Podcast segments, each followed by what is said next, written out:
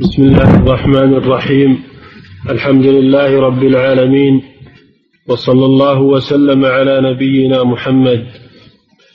أما بعد قال المصنف رحمه الله تعالى وعن أبي عبيدة بن الجراح رضي الله عنه قال سمعت رسول الله صلى الله عليه وسلم يقول يجير على المسلمين بعضهم.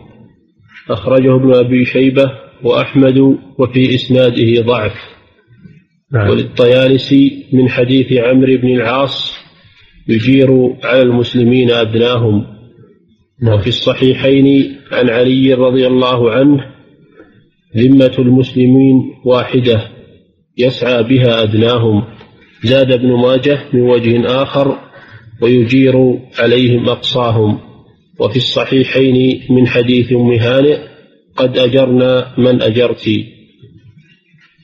بسم الله الرحمن الرحيم. الحمد لله رب العالمين صلى الله وسلم على نبينا محمد وعلى آله وأصحابه وسلم تسليما كثيرا. هذه الأحاديث في عقد الأمان مع الكفار. والأمان معناه أن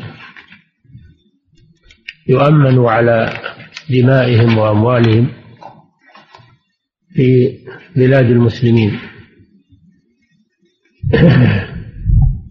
وهذا جائز في الإسلام أن المسلمين يؤمنون الكفار عند الحاجة. ما في ذلك من المصالح للطرفين. فلعل الكفار أن لعل الكفار المستأمنين أن يلمسوا سماحة الإسلام وهدايته ويقربوا من أهله فيكون ذلك سببا في هدايتهم. وهذا نوع من أنواع الدعوة إلى الإسلام. ومصلحة للمسلمين أيضا في أن يحققوا مصالحهم إذا كان لهم مصالح من الكفار. كأن يكون عند الكفار خبرة يحتاجها المسلمون أو عندهم مصلحة يحتاج إليها المسلمون فبواسطة الأمان معهم يتمكنون من تحصيل المصلحة ودفع المفسدة. وهذا من محاسن هذا الدين. فالأمان إعطاء الكفار. إعطاء الكفار أمانا على دمائهم وأموالهم في بلاد المسلمين. قال تعالى وإن أحد من المشركين استجارك آجره حتى يسمع كلام الله ثم أبلغه مأمنه. ومعنى استجارك أي طلب منك الأمان. ليدخل في بلاد الإسلام ويسمع القرآن. فإذا طلب الكافر أنه يأتي ويسمع الإسلام ويتعلم أحكام الإسلام حتى يعرفها فإنه يعطى ذلك. وفي هذه الأحاديث ما تدل عليه الآية أيضا لأنه يجوز عقد الأمان للكفار. وأيضا فيها أن الذي يعقد الأمان يجوز أن يكون هو الإمام إمام المسلمين ويجوز أن يكون من أفراد المسلمين ولو امرأة. لكن الإمام يعقد الأمان العام مع الكفار. وأما الأفراد من المسلمين فيعقدون الأمان مع أفراد يسيرة من الكفار مع الواحد والاثنين والعشرة. وما أشبه ذلك ولا يعقدون الأمان العام مع الكفار إنما هذا من صلاحيات الإمام والأحاديث تدل على أنه يجوز لأحد أفراد المسلمين أن يعقد الأمان مع أحد من الكفار في بلاد ليدخل بلاد المسلمين لمصلحة من المصالح. على ذمة المسلمين واحدة يسعى بها أدناهم يعني أقلهم شأنا أقلهم شأنا كالفقير و والذي ليس له جاه ليس له جاه مع الناس إلا أنه مسلم فإنه يجوز أن يؤمن كذلك المرأة أم هاني. بنت علي بن أبي طالب رضي الله عنها أخت علي يوم فتح مكة أجارت رجلين من الكفار فأراد علي رضي الله عنه أن يقتلهم فجاءت إلى النبي صلى الله عليه وسلم فأخبرته فقال أجرنا من أجرت يا أم هانئ. فدل على أن المرأة أيضا تعقد الأمان مع أحد أفراد الكفار. يسعى بها بعضهم يسعى بها أدناهم تسعى بها المرأة كما في قصة أم هاني. فمجموع هذه الأحاديث وإن كان في بعضها مقال إلا أنها تتعاضد حديث أم هاني هذا في الصحيح تتعاضد ويدل تدل على هذا المعنى. هذا هو عقد الأمان مع الكفار وإذا عقد معهم الأمان فلا يجوز لأحد من المسلمين أن يعتدي عليهم لا بقتل ولا بأخذ مال ولا لهم مال المسلمين وعليهم ما على المسلمين إلى أن يخرجوا من بلاد المسلمين وينتهي الأمان. فأجره حتى يسمع كلام الله ثم أبلغه مأمنه هذا هدي الإسلام في هذه المسألة. نعم. وعن عمر أنه سمع النبي صلى الله عليه وسلم يقول لأخرجن اليهود والنصارى من جزيرة العرب حتى لا أدع إلا مسلما. رواه مسلم. نعم هذا الحديث فيه دليل على وجوب إخراج اليهود والنصارى من جزيرة العرب وأوصى بذلك في آخر حياته صلى الله عليه وسلم. فقال أخرجوا اليهود من اليهود والنصارى من جزيرة العرب وقال لا يبقى فيها دينان. هذا هو العلة أنه أن إخراجهم لئلا يبقى في جزيرة العرب دينان. لأن جزيرة العرب هي مهبط الوحي منبع الرسالة والعالم ينظر إليها على أنها هي القدوة. فإذا كان فيها دينان فإنه ينتشر دين الكفر بسبب وجوده في جزيرة العرب.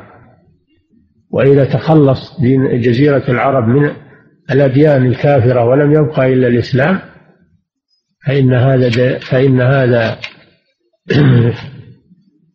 فإن هذا يحصل به انتشار الإسلام ومعرفة الإسلام وعدم التباسه بغيره وعدم اختلاطه بغيره وجزيرة العرب المراد بها شبه الجزيرة المعروفة الآن حدودها من من اليمن إلى أوائل الشام شمالا وجنوبا ومن بحر القلزم وهو البحر الأحمر غربا إلى الخليج خليج العجم خليج فارس. شرقا. يسمونها الآن الخليج العربي. هذه حدود الجزيرة. فهذه المنطقة لا يجوز أن يبقى فيها يهودي ولا نصراني ولا كافر من أي دين كان.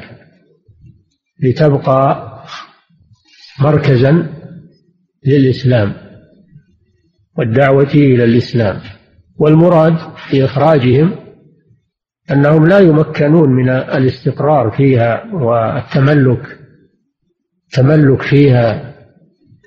وأما أنهم يأتون لعمل أو يأتون لأمان مدة محددة ثم يذهبون فلا مانع من ذلك.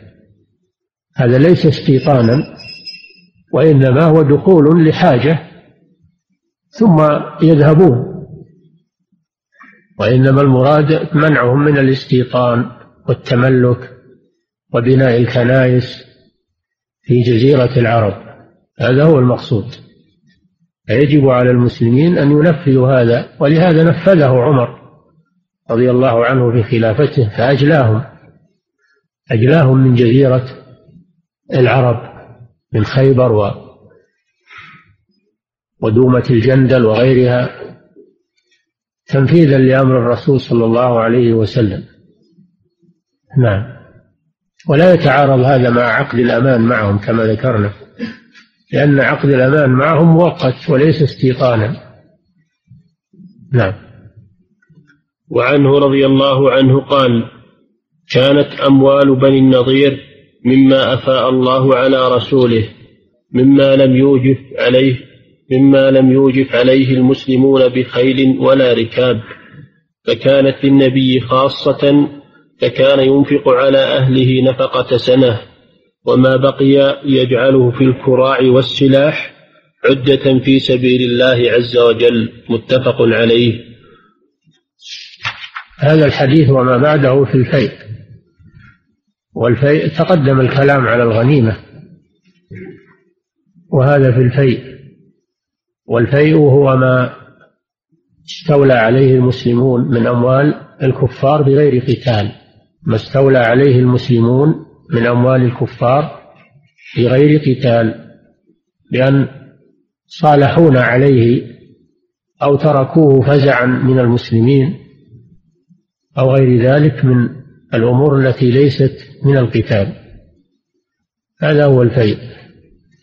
قال الله جل وعلا ما وما أفاء قال الله جل وعلا ما أفاء الله على رسوله منهم فما أوجفتم عليه من خيل ولا ركاب. وقال وما وقال وما أفاء الله على رسوله وقال ما أفاء الله على رسوله من أهل القرى فلله وللرسول ولذي القربى. الآية. فالفيء هو هذا. سمي فيان من من فاء يفيء إذا رجع.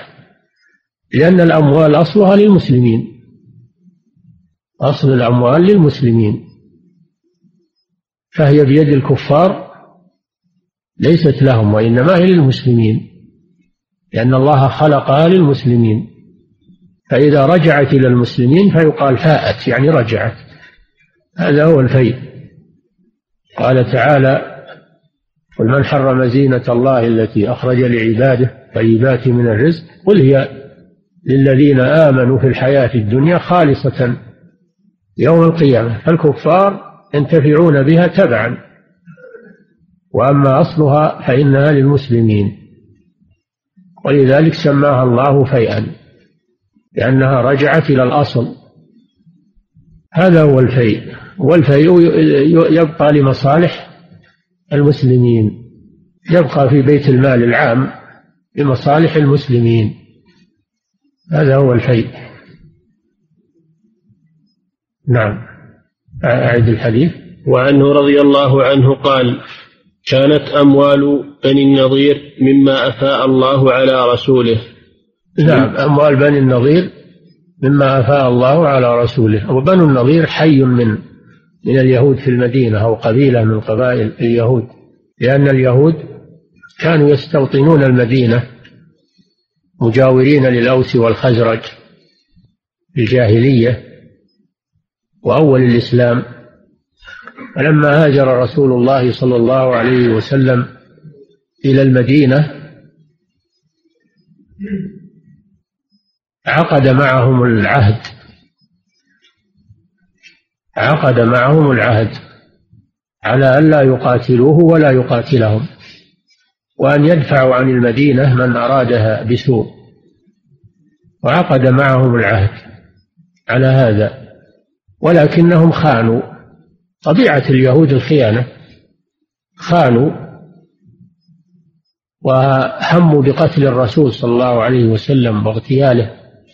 فالله أخبر رسوله بذلك فنجا منهم فانتقض بذلك عهدهم فخرج إليهم رسول الله صلى الله عليه وسلم هو وأصحابه وحاصرهم. لما نقضوا العهد وكانوا قريبين من المدينة. ولهذا قال فما أوجفتم عليه من خيل ولا ركاب. الخيل معروفة الخيل والركاب الإبل. يعني ما احتجتم إلى سفر لأنهم بجوار المدينة. فحاصرهم رسول الله صلى الله عليه وسلم.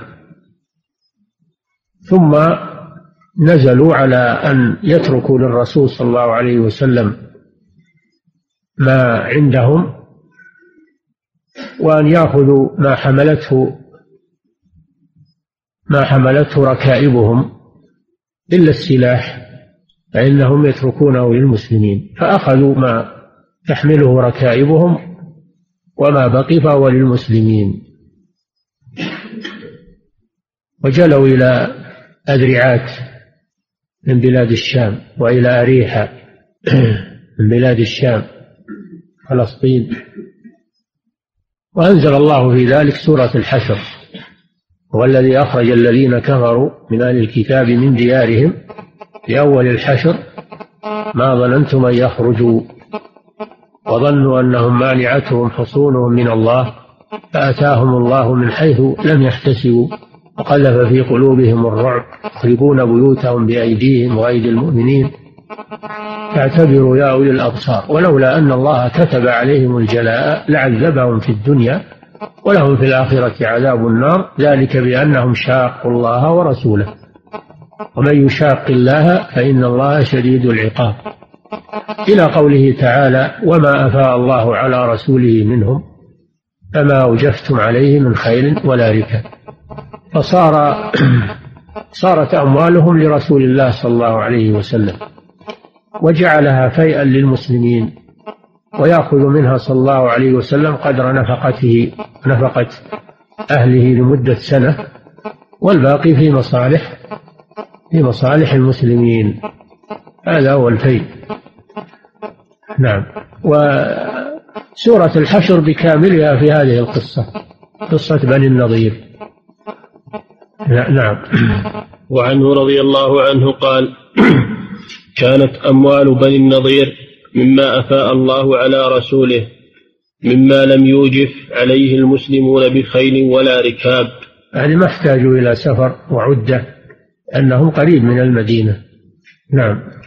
فكانت للنبي خاصة فكان ينفق على أهله نفقة سنة. نعم. فدل هذا على على أن ما تركه الكفار صولحوا عليه أنه يكون فيئا. للمسلمين. ودل على أنه يجوز للإنسان أن يدخر لنفقته مدة سنة ولأولاده. أن هذا لا بأس به وليس هذا من الاحتكار. إنما هو من الحاجة فيجوز للإنسان أنه يدخر لأهل بيته ما يكفيهم ما يكفيهم سنة. نعم. وما بقي يجعله في الكراع والسلاح عدة في سبيل الله عز وجل. ما بقي عن ما يدخره الرسول صلى الله عليه وسلم لأهله يكون في الكراع وهو الخيل والسلاح عدة في سبيل الله.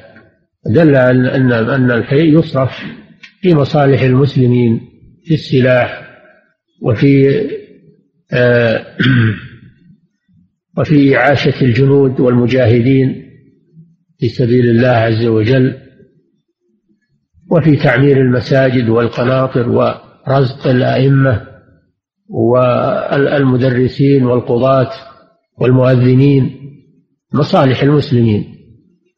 نعم. وعن معاذ بن جبل رضي الله عنه قال غزونا مع رسول الله صلى الله عليه وسلم خيبر فأصبنا فيها غنما. فقسم فينا رسول الله صلى الله عليه وسلم طائفة وجعل بقيتها في المغنم رواه أبو داود ورجاله لا بأس بهم.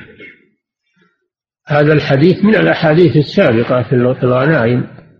فما أدري لماذا أخره المصنف إلى هنا وكان محله في أحاديث الغنائم التي سبقت وهو يدل على جواز التنفيل وأن للإمام أن ينفل الغزاة يعطيهم زيادة على سهامهم كما سبق هذا والباقي يكون من الغنيمة يقسم بين المجاهدين للفارس ثلاثة أسهم وللراجل سهم كما سبق.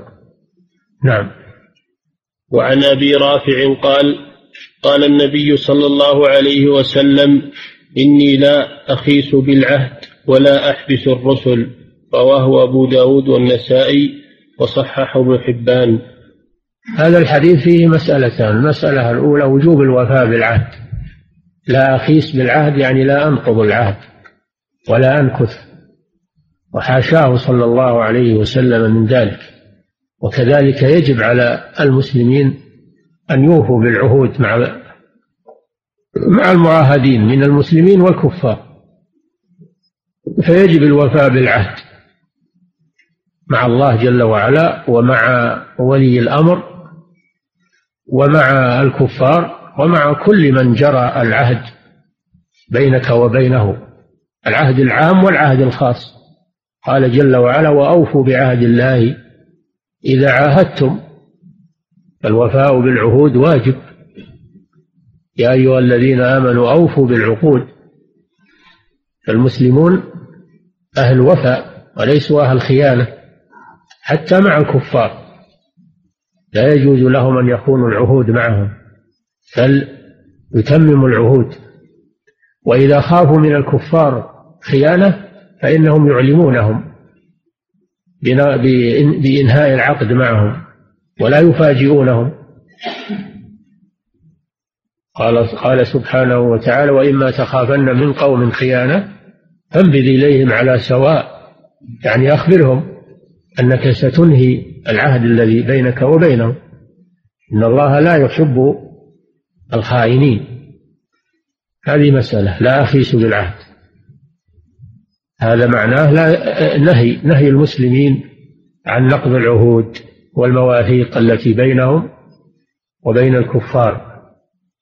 والمسألة الثانية أنه لا يحدث الرسل. رسل الكفار إذا جاءوا بمهام من دولهم فإنهم يؤمنون يؤمنون من دخولهم بلاد المسلمين إلى خروجهم منها. فلا يجوز لأحد أن يعتدي عليهم حتى يبلغوا ما جاءوا به من الرسائل والمهام لأن هذا من المصالح ومن الوفاء في الإسلام. فالرسول الكفار لا يجوز إيذاؤه ولا مضايقته ولا التعدي عليه ومن باب أولى لا يجوز قتله إذا جاء برسالة ومهمة. ومن ذلك السفارات سفارات الكفار في بلاد المسلمين. يجوز آه، يجوز آه، أن أن تقام السفارات في بلاد المسلمين ويجوز للمسلمين أن يقوموا سفارات في بلاد الكفار لأن هذا من المصالح المتبادلة ويجب تأمينهم وحمايتهم في بلاد المسلمين. هذا معنى قوله ولا أحبس الرسل يعني رسل الكفار. نعم. وعن أبي هريرة رضي الله عنه أن رسول الله صلى الله عليه وسلم قال أيما وإذا قرية. وإذا جئنا بهم لعمل يعملونه للمسلمين كالمصالح التي يحتاجها المسلمون وعند الكفار منها خبرة تعاقدنا معهم على أنهم يأتون ويعملون هذه المصالح للمسلمين. فإن هذا جائز لأن هذا من منافع المسلمين. المسلمون بحاجة إليه. ولا يجوز الاعتداء عليهم على الكفار لأنهم بدخولهم بلاد المسلمين بإذن ولي الأمر وجاءوا لمهمة هذا من من الأمان الذي عقدناه لهم. لا يجوز الاعتداء عليهم يقال هؤلاء كفار يجوز قتلهم. هم كفار لكن لا يجوز قتلهم. ما هو بكل كافر يجوز قتله إنما يقتل الكافر المحارب. أما الكافر المستأمن والمعاهد والذمي لا يجوز قتله حرام قتله. قال سيأتي أن النبي صلى الله عليه وسلم قال من قتل معاهدا له ذمة الله وذمة رسوله لم يرح رائحة الجنة وإن ريحها لا يوجد من مسيرة أربعين سنة. هذا وعيد شديد. لا يجوز الاعتداء على الكفار لأن بعض الجهال والمتحمسين يقول ما ما نريد الكفار ولا ويعتدون عليهم في بلاد المسلمين مع أنهم جاءوا لمهام ولمصالح وجاءوا بأمان من المسلمين. فلا يجوز الاعتداء عليهم. لهم ما للمسلمين وعليهم ما على المسلمين. وهذا يعد من التخريب ومن نقض عهد المسلمين. ومن فعل هذا فعليه الوعيد. من قتل معاهدا لم يرح رائحة الجنة وليس هذا من الجهاد كما يقوله هؤلاء الجهال. هذا ليس جهادا هذا اعتداء. الله جل وعلا يقول ولا تعتدوا إن الله لا يحب المعتدين ولا يجرمنكم شنآن قوم على أن لا تعدلوا اعدلوا هو أقرب للتقوى. الإسلام ما هو دين عدوان ودين وحشية وإنما هو دين انضباط ودين آه، ودين نظام ودين مصلحة للمسلمين. فلا يجوز الفوضى في هذا الأمر. يجي واحد أو اثنين أو جماعة ويقولون حنا نجاهد في سبيل الله. فيذهبون إلى مقرات العمال الكفار أو السفارات أو أو مصالح الكفار التي أذن المسلمون لهم في إقامتها. فيفجرونها أو يعتدون عليها. هذا من الخيانة وهذا من الظلم والجور. وهذا يدخل في أنه لا يرح رائحة الجنة. وإن كان يظن أنه مجاهد في سبيل الله وأنه أن هذا عاص لله ولرسوله ومعتدي. الله لا يحب المعتدين. فيجب أن تعرف هذه الأمور وهذه الأحكام. وأن دين الإسلام ليس دين فوضى بل هو دين النظام والانضباط ودين الوفاء ودين الرحمة ما هو دين وحشية ودين آه، فوضى والأمور لها مراجع. الناس يرجعون إلى إلى ولاة أمورهم وإلى علمائهم. هم هم اللي يتصرفون من ذات أنفسهم ويعتبرون أنفسهم يمثلون المسلمين في هذا. ويقولون هذا جهاد هذا ما هو جهاد. هذا اعتداء وهذا إساءة إلى الإسلام. وإلى سمعة الإسلام وسمعة المسلمين. وهذا هو التطرف في الحقيقة. هذا هو التطرف. التطرف هو الاعتداء بغير حق. وهذا هو الإرهاب أيضا يسمونه الإرهاب. هذا هو الإرهاب. الاعتداء بغير حق على من دخلوا بلاد المسلمين. المسلمون هم الذين جاءوا بهم لمصالحهم. أو أن المسلمين عقدوا معهم عهدا أو أمنوهم. فالذي يعتدي عليهم هذا هو الإرهابي. هذا هو الإرهاب. وليس هذا هو الجهاد في سبيل الله عز وجل. يجب أن يعرف هذا الأمر. ولا تؤخذ الأمور عن جهل وعن مجازفة لأن هذا يسيء إلى الإسلام ويسيء إلى المسلمين. وأيضا يترتب عليه مضار بالمسلمين. الكفار يتسلطون على المسلمين بموجب هذه الأفعال. كما هو معهود الآن ومعروف الآن من اعتداء الكفار على المسلمين بسبب هذه التصرفات الهوجة من بعض من ينتسبون إلى الإسلام وهم لا يعرفون حقيقة الإسلام ولا يعرفون أحكام الإسلام ولم يتفقهوا في دين الله عز وجل. فهؤلاء جروا على المسلمين جروا عليهم أضرارا كثيرة وأساءوا سمعة الإسلام وسمعة المسلمين. بتصرفاتهم هذه. نعم. وعن أبي هريرة رضي الله عنه أن رسول الله صلى الله عليه وسلم قال أيما قرية أتيتموها فأقمتم فيها فسهمكم فيها وأيما قرية عصت الله ورسوله وكذلك إذا كان المسلم في بلاد الكفار فإنه لا يعتدي عليهم. إذا كان المسلم يقيم في بلاد الكفار إما من الأقليات المقيمة أو من الوافدين إليها لدراسة أو لأمر من الأمور فلا يجوز له الاعتداء على مصالح الكفار وعلى أموال الكفار ويقول هذا من الجهاد. هذا من الاعتداء ومن الإرهاب ومن الشر وهذا يجر على المسلمين وبالا عظيما وهو يقول إن هذا باسم الإسلام أو هذا جهاد أو هذا فيجب التنبه لهذه الأمور.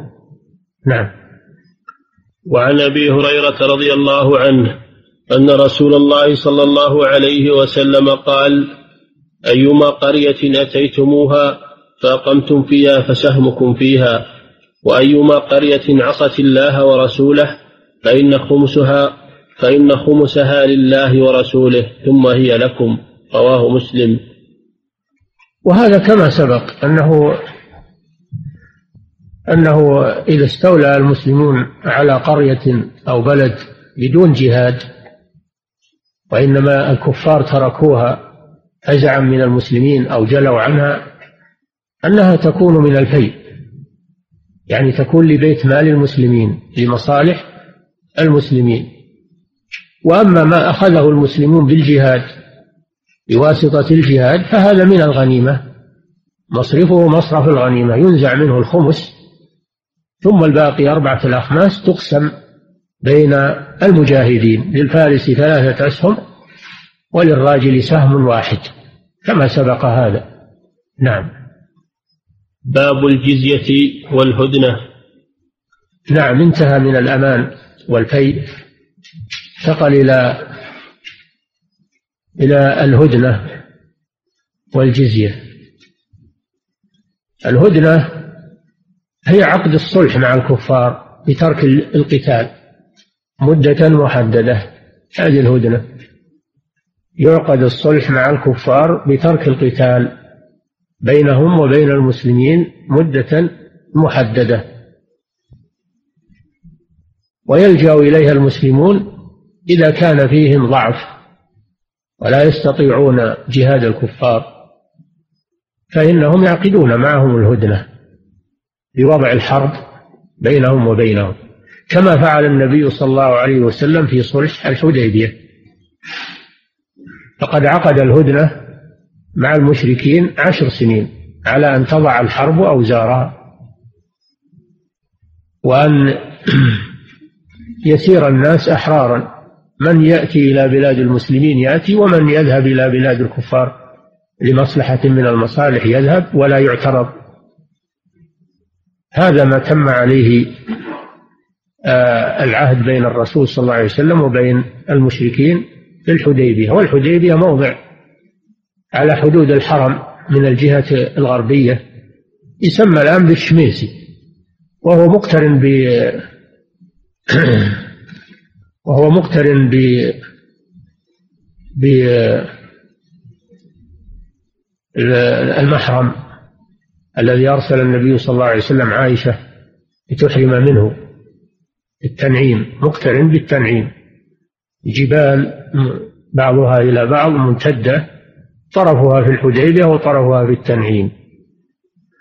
فعقد النبي صلى الله عليه وسلم معهم العهد على هذا على هذا النمط. وكان هذا في فيه مصالح عظيمة. وإن كان المسلمون كرهوه اشتد عليهم الأمر ولكن كانت عواقبه في صالح المسلمين. وسماه الله فتحا. قال جل وعلا إنا فتحنا لك فتحا مبينا. هذا في صلح الحديبية. سماه الله فتحا. ونصرا للمسلمين وحصل للمسلمين فيه مصالح عظيمة. إلى أن نقض الكفار عهدهم في السنة الثامنة فغزاهم رسول الله صلى الله عليه وسلم وفتح مكة. هذا فتح مكة. وأنزل الله في ذلك سورة النصر. إذا جاء نصر الله والفتح ورأى هذا فتح مكة. ورأيت الناس يدخلون في دين الله أفواجا. أما الفتح فهذا صلح الحديبية. سماه الله فتحا لما ترتب عليه من المصالح العظيمة. وإن كان الصحابة قد تضايقوا من هذا لأنهم لا يعلمون العواقب. ولكن الله وفق رسوله صلى الله عليه وسلم فعاقدهم عليه وصار مصلحة للمسلمين. هذا هو الهدنة. ويجوز عقد الصلح والهدنة مع الكفار. هذا الحكم باقي إلى أن تقوم الساعة. يجوز للمسلمين أن يعقدوا الهدنة مع الكفار على ترك القتال بينهم. نعم. عن عبد الرحمن بن عوف رضي الله عنه أن النبي صلى الله عليه وسلم أخذها يعني الجزية من مجوس هجر. رواه البخاري وأما, وأما الجزية فهي المال الذي يدفعه الكتاب للمسلمين نظير إقامته في بلاد المسلمين. ونظير تأمينه على دمه وماله.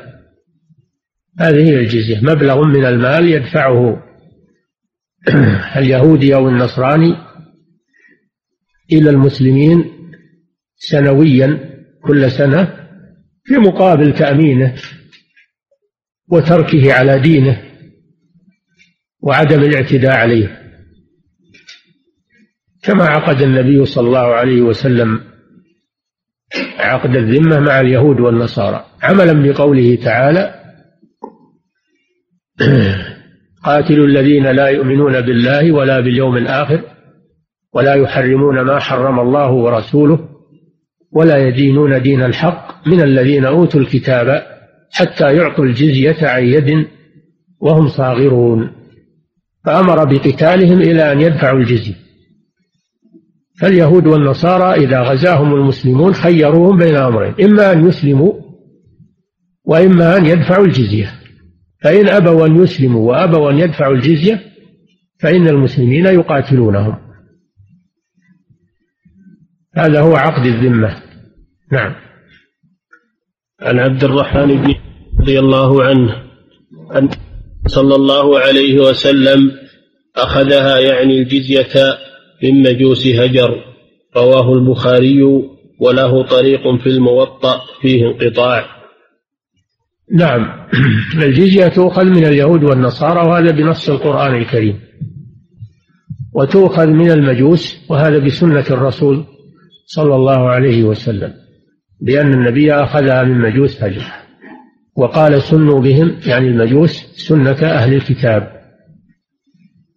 والمجوس هم عبدة النار الذين يعبدون النيران وكانوا في بلاد فارس ومنهم ناس في قرية يقال لها هجر قريبة من المدينة قريبة من المدينة وكانوا يصنعون القلال قلال هجر القلال جرارا من الفخار تعمل للماء والقلة تسع قربتين ونصف تقريبا وكانت تصنع في هذا البلد وفي هذه القرية فيها مجوس النبي صلى الله عليه وسلم أخذها منهم أخذ الجزية فدل على أن حكم المجوس حكم أهل الكتاب.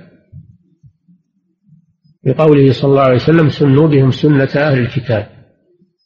ولقوله ولأنه أخذ الجزية من مجوس هجر. فما الحكمة في أخذها من المجوس؟ قالوا لأن لهم شبهة كتاب لأنه يروى أنهم كان لهم كتاب سماوي ولهم نبي ثم رفع الكتاب. فهم تؤخذ منهم الجزية لشبهة أن لهم كتابا وأن لهم نبيا. قالوا له زرادتش. ثم إنه رفع الكتاب.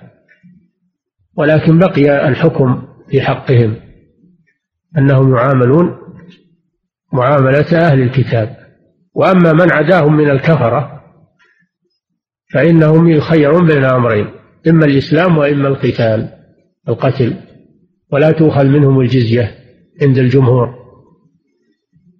وبعض العلماء بعض المحققين يرى أنها تؤخذ منهم الجزية أن الجزية تؤخذ من كل كافر سواء كان كتابيا أو مجوسيا أو وثنيا. تؤخذ من عموم الكفار ولكن القول الأول أشهر عند العلماء وهو الذي تدل عليه الأدلة. من الكتاب والسنة أنها تؤخذ من اليهود والنصارى وتؤخذ من المجوس.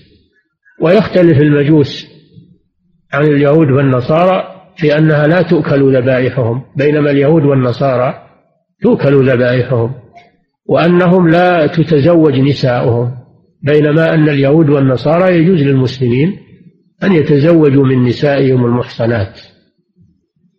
هذا ما يختلف فيه المجوس عن النصارى. ويروى في آخر الحديث غير آكل ذبائحهم ولا ناكحي نسائهم ولكن هذه الرواية مدرجة وليست من أصل الحديث. نعم. عمر عن أنس وعن عثمان بن أبي سليمان رضي الله عنهم أن النبي صلى الله عليه وسلم بعث خالد بن الوليد إلى أكيدر دومة الجندل فأخذوه فأتوا به فحقن دمه وصالحه على الجزية. رواه أبو داود. الأكيدر ملك من ملوك النصارى في دومة الجندل وهي اللي تسمى الآن بالجوف. تسمى الآن الجوف. هذه دومة الجندل. وفيها آثار الأكيدر فيها قصره. الذي يقال له قصر مارد موجود مبني من الحجارة ومن ففيها آثارهم.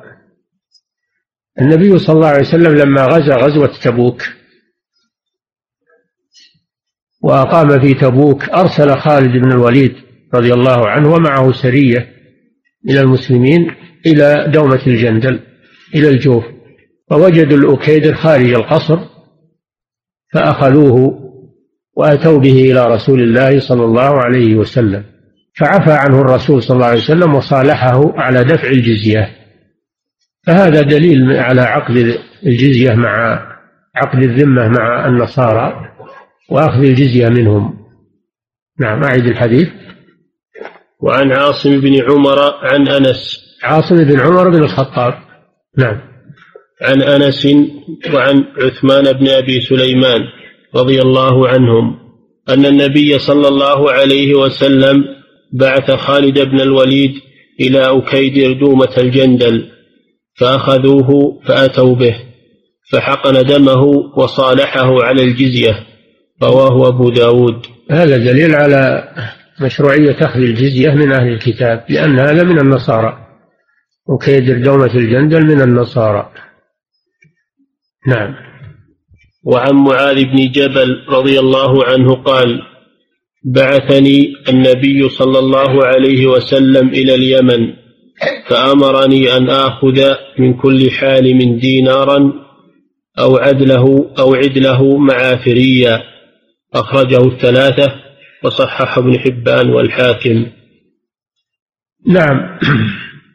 كانت النصارى أيضا في في جنوب الجزيرة في في نجران. كانوا في نجران. مستوطنين هناك. كما أن اليهود كانوا في اليمن. فجاءوا إلى النبي صلى الله عليه وسلم في المدينة. وحصل ما حصل بينهم وبين الرسول من المفاوضات والدعوة إلى المباهلة. وهذا في سورة آل عمران.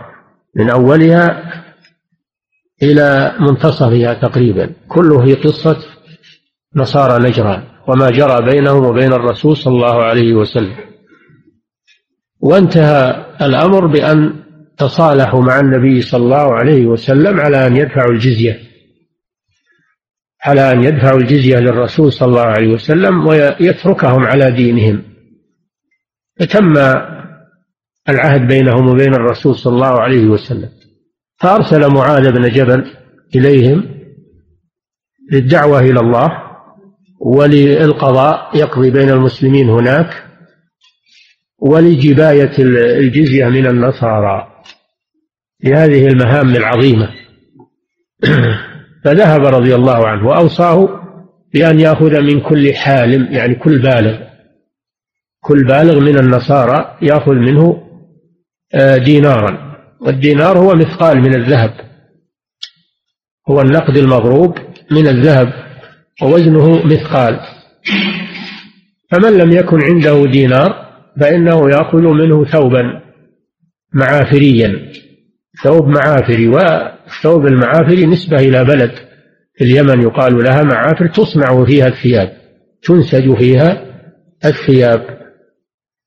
فالثوب المعافري يقابل الدينار وهو من العروض.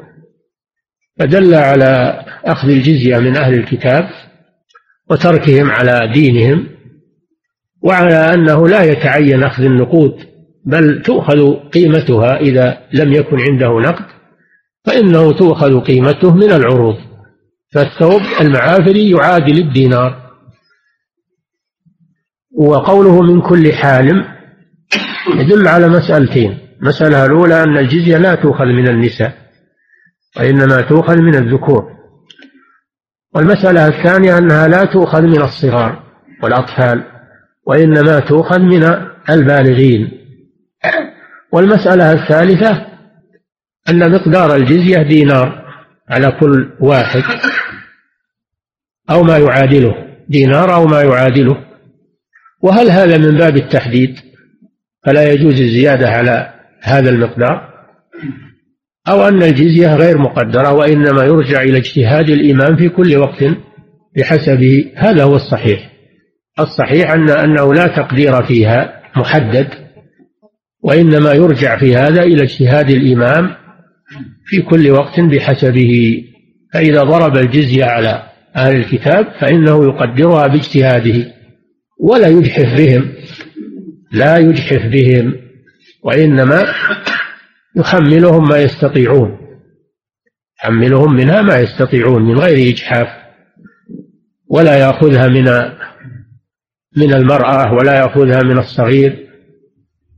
واختلفوا في الكبير الهرم أيضا ومن الراهب. فقالوا لا يأخذها أيضا من الكبير الهرم ولا من الراهب. نعم. وعن عائذ بن عمرو المزني رضي الله عنه عن النبي صلى الله عليه وسلم قال الإسلام يعلو ولا يعلى. أخرجه الدار قطني. نعم هذا في أحكام أهل الذمة. هذا قاعدة عظيمة في أحكام أهل الذمة. إذا عقدنا معهم الذمة فكيف نتعامل معهم؟ هل إننا نجعلهم أحرار ونساويهم بالمسلمين؟ لا ما نساويهم بالمسلمين بل يكون الله جل وعلا يقول حتى يعطوا الجزية عن يد وهم صاغرون فنلزمهم الذل والصغار فلا نقدمهم في المجالس ولا نمدحهم وإذا ولا ولا نبدأهم بالسلام ولكن إذا سلموا علينا نرد عليهم لا نبدأهم بالسلام ولكن إذا سلموا فإننا نرد, نرد عليهم السلام. قوله صلى الله عليه وسلم ويأتي هذا صلى الله عليه وسلم لا تبدأ اليهود والنصارى بالسلام ولا نفسح لهم في الطريق ونضيق على المسلم بل المسلم هو الذي يأخذ الحرية في الطريق ويضايق الكتابي. يجعل الضيق على الكتابي ولا يجعل الضيق على المسلم في الطريق.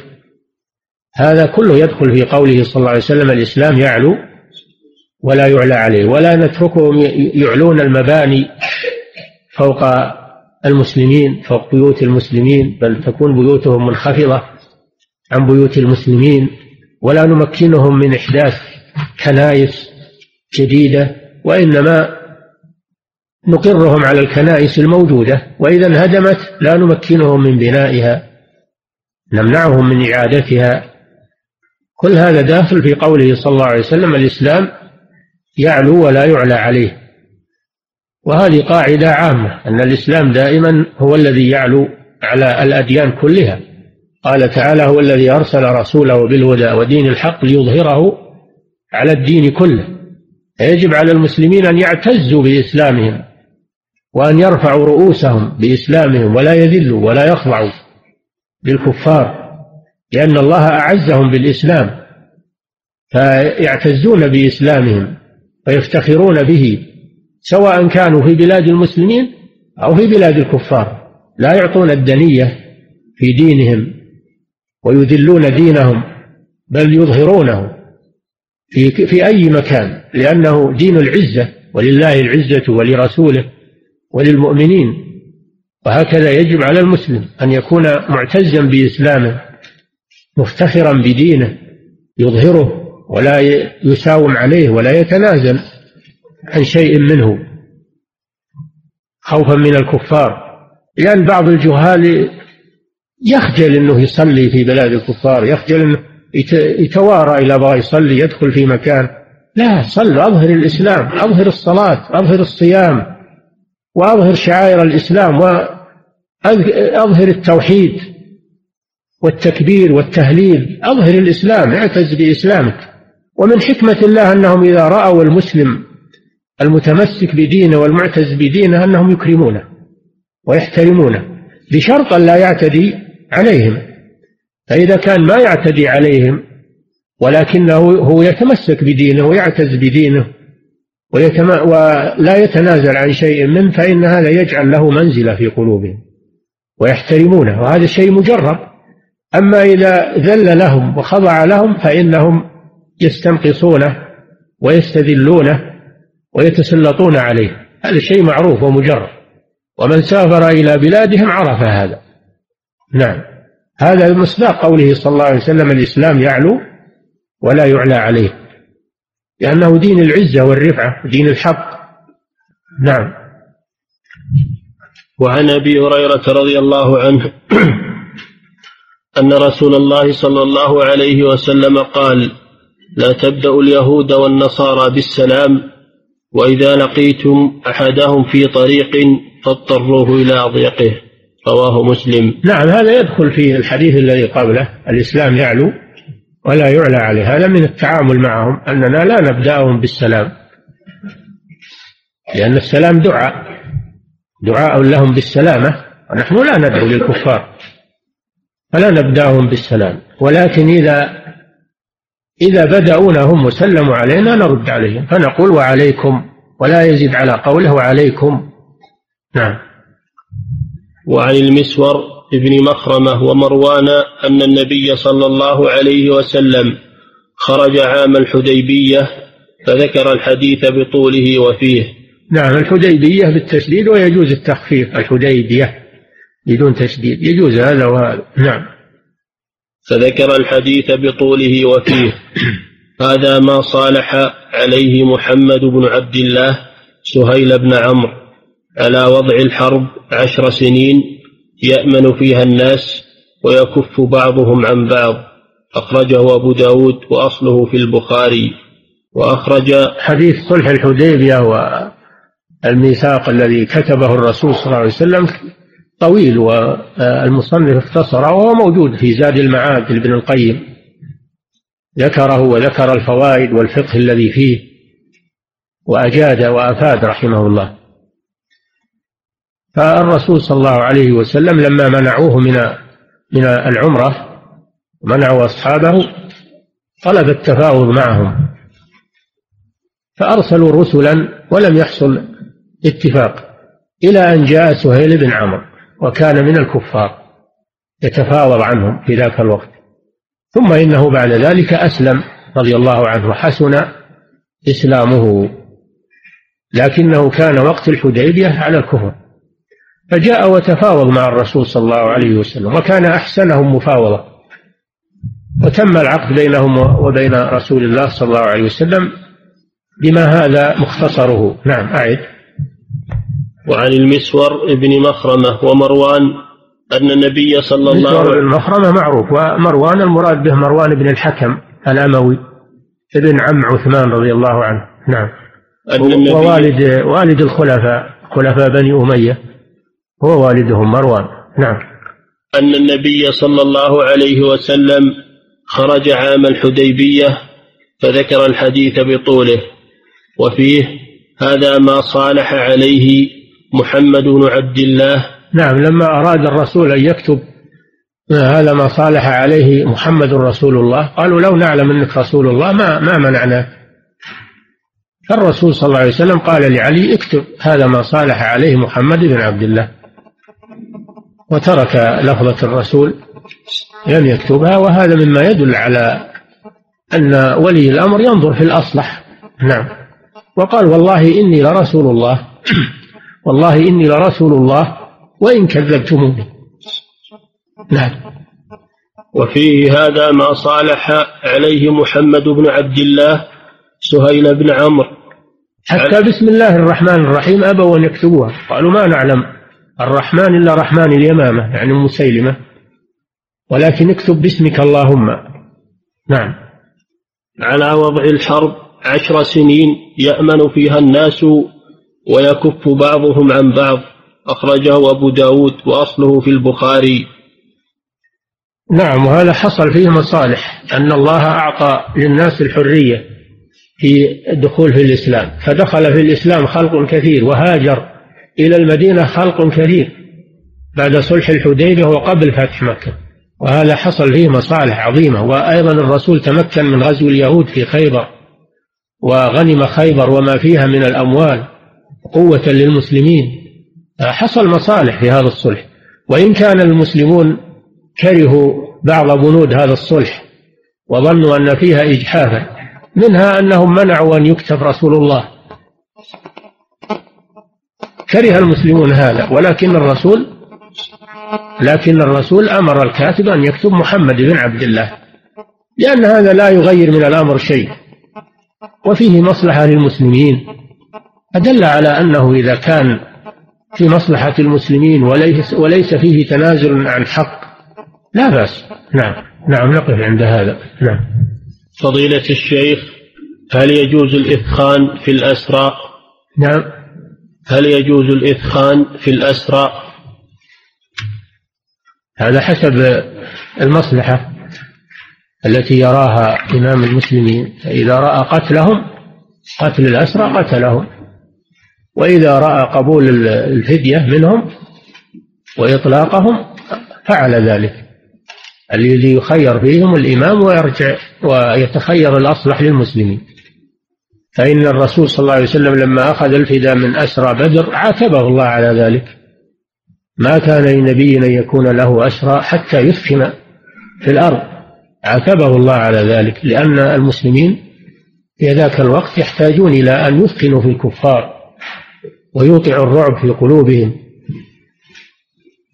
ولكن لما لما قوي الإسلام فإنه لا بأس أن يقبل الفداء من الأسير الكافر ويطلق إذا كان في هذا مصلحة للمسلمين. نعم. فضيلة الشيخ دعوة الكفار باسم السياحة من أجل التعرف على الإسلام وسماع قرآن ودعوتهم في أرض المسلمين هل هو من عقد الأمان لهم؟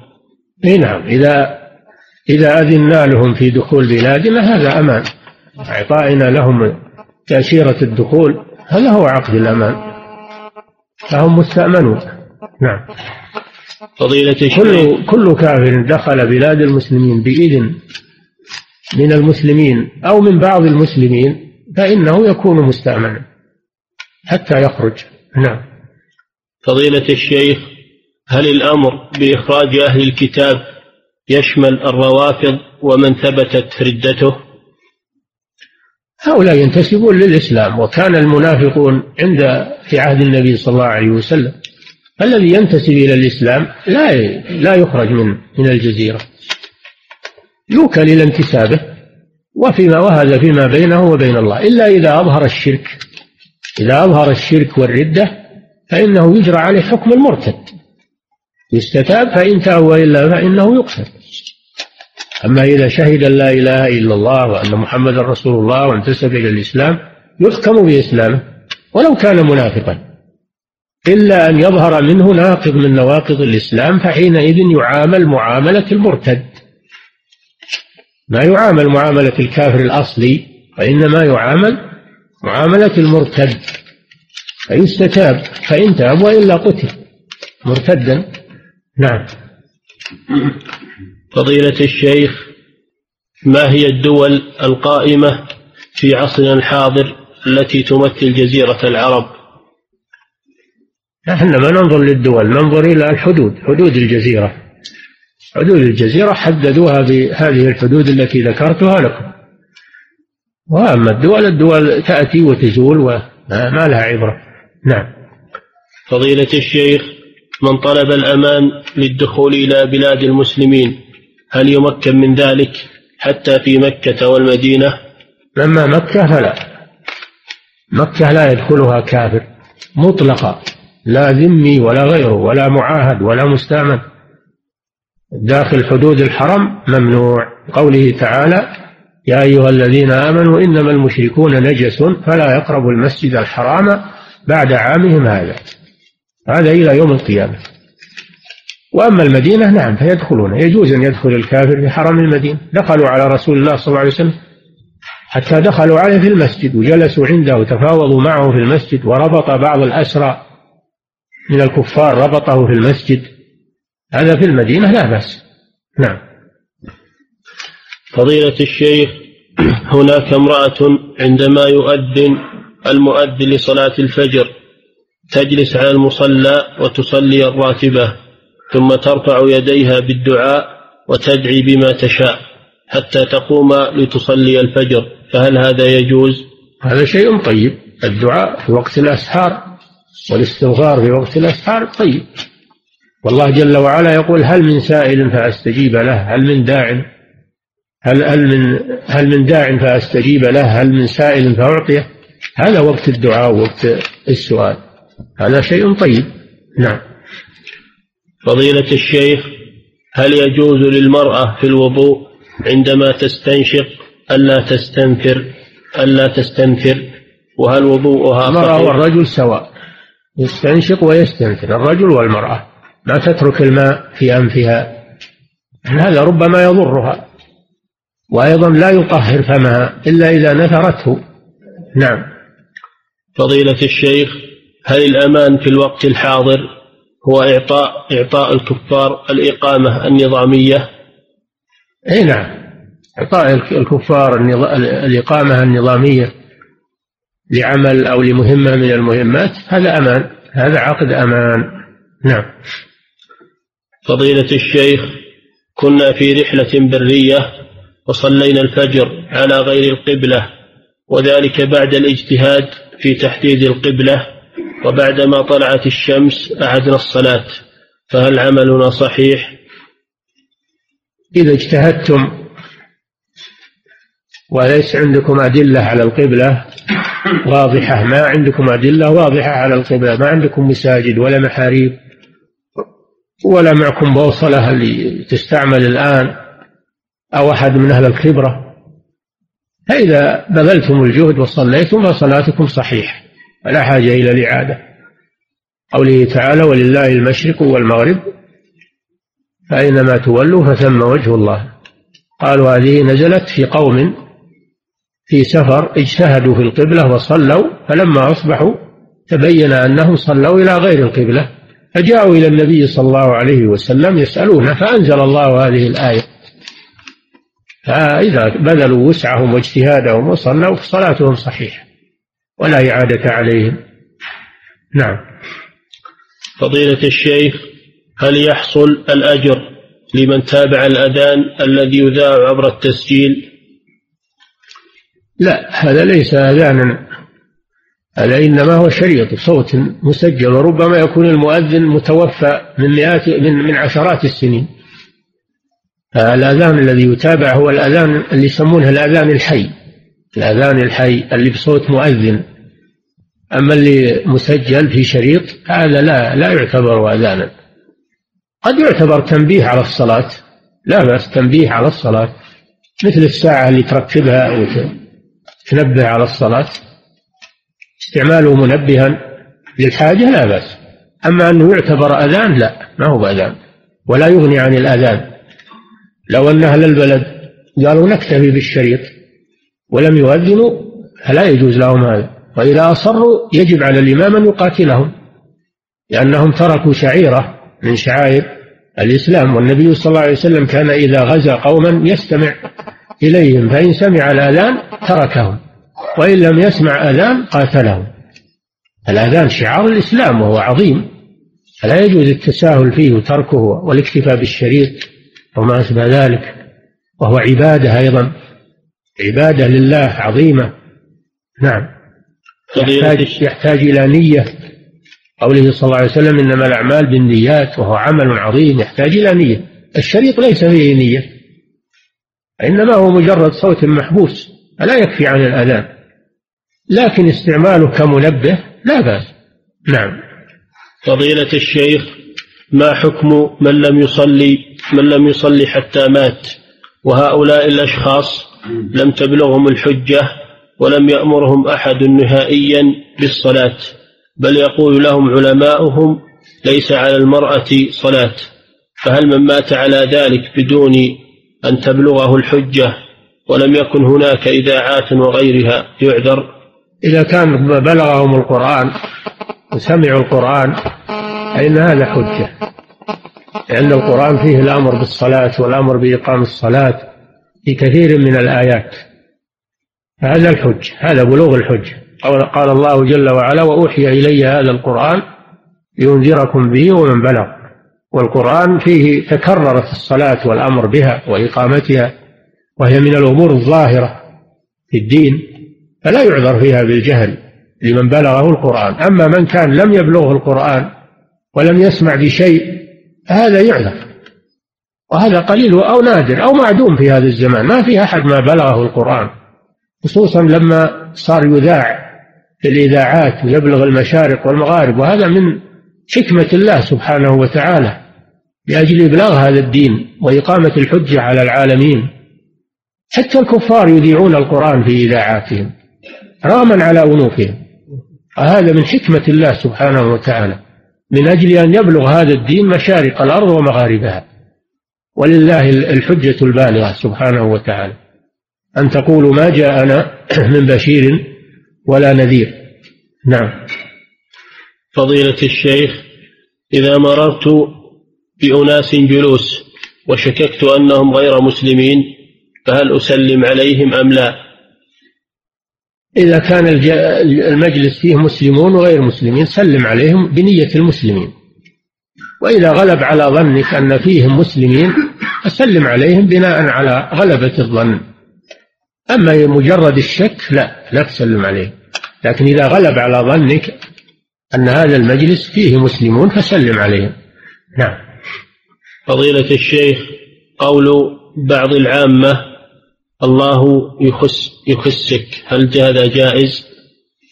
هذا دعاء هذا دعاء عليه لأن الله يذله. الخسة الذلة هذا إن كان بحق فلا بأس أما إذا كان بغير حق فلا يجوز الدعاء على المسلم بغير حق.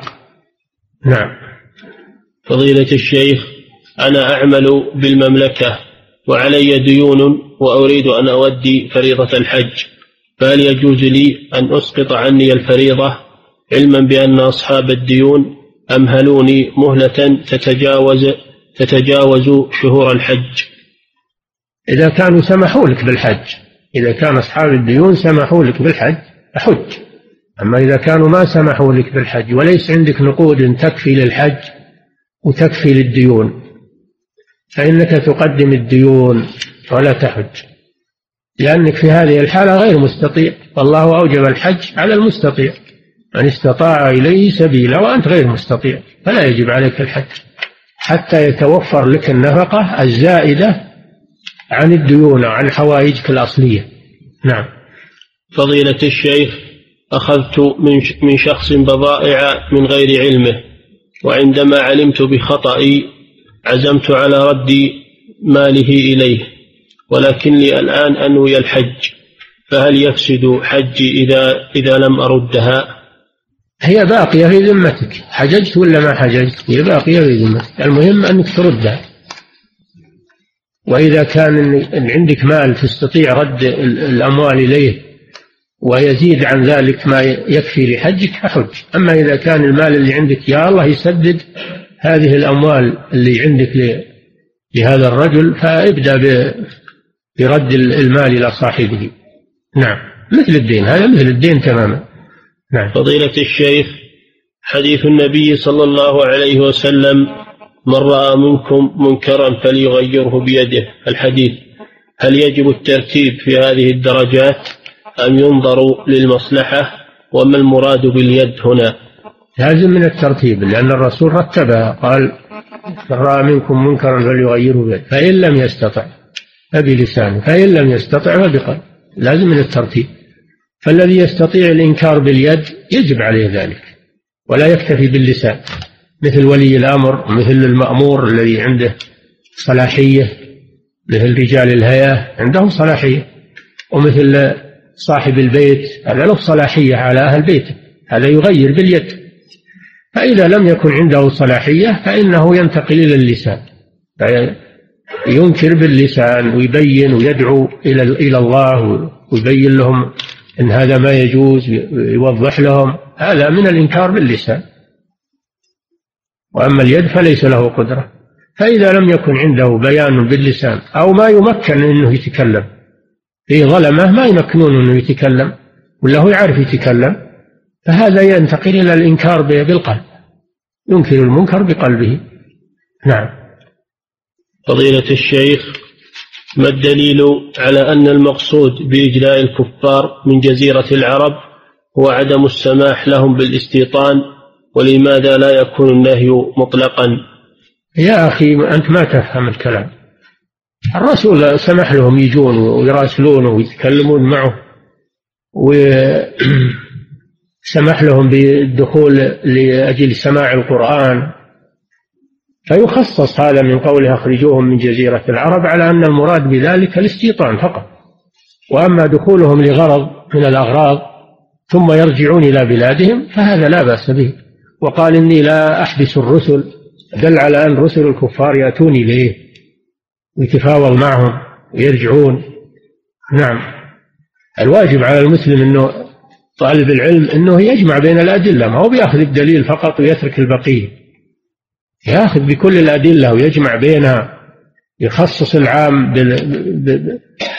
بالخاص ويقيد المطلق بالمقيد والناسخ بالمنسوخ ويتبصر بالأدلة. ما هو يأخذ طرف ويترك الطرف هذه طريقة أهل الزيغ هم اللي يأخذون بعض الأدلة ويتركون بعض. يأخذون ما يوافق هواهم ويتركون ما يخالف هواهم من الأدلة. هذه طريقة أهل الزيغ فأما الذين في قلوبهم زيغ فيتبعون ما تشابه منه ابتغاء الفتنة وابتغاء تأويل أما أهل الراسخون في العلم وأهل الفقه فهم يقولون كل من عند ربنا فيجمعون بين الأدلة ويفسرون بعضها ببعض يوضحون بعضها ببعض وهذه ما يقدر عليها إلا أهل العلم ما يقدر عليها المتعالم أو العامي أو الجاهل أو المتحمس ما يقدر على هذه.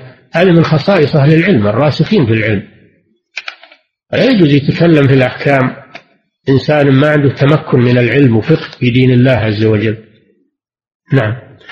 فضيلة الشيخ الطفل الذي لم يبلغ العاشرة من عمره هل يجب على والده أن يوقظه لصلاة الفجر؟ نعم الطفل الطفل الذي لم يبلغ العاشرة من عمره هل يجب على والده أن يوقظه لصلاة الفجر؟ نعم عملا